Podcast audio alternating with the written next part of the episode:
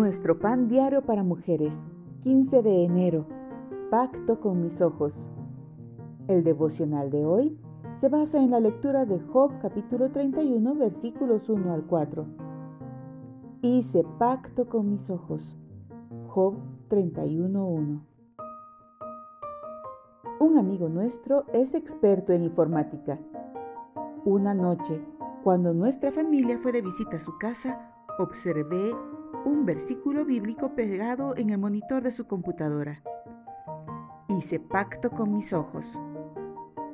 Sin duda, entendía el peligro de pasar horas delante de un ordenador con fácil acceso a imágenes indecentes.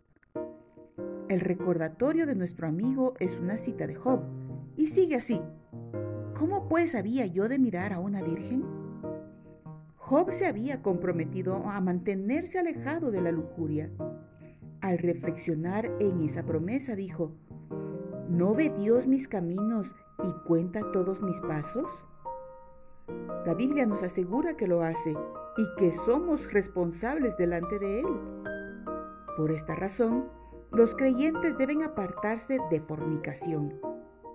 Aunque algunos desean debatir sobre cuáles son los límites de la inmoralidad, la Biblia dice, cualquiera que mira a una mujer para codiciarla, ya adulteró con ella en su corazón. Si has hecho un pacto con tus ojos, considera cómo pueden las escrituras ayudarte a cumplir tu promesa.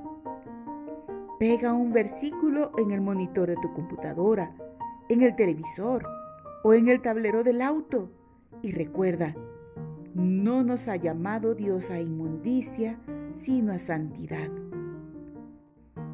Señor, renuevo el pacto con mis ojos, quiero ser santa para ti.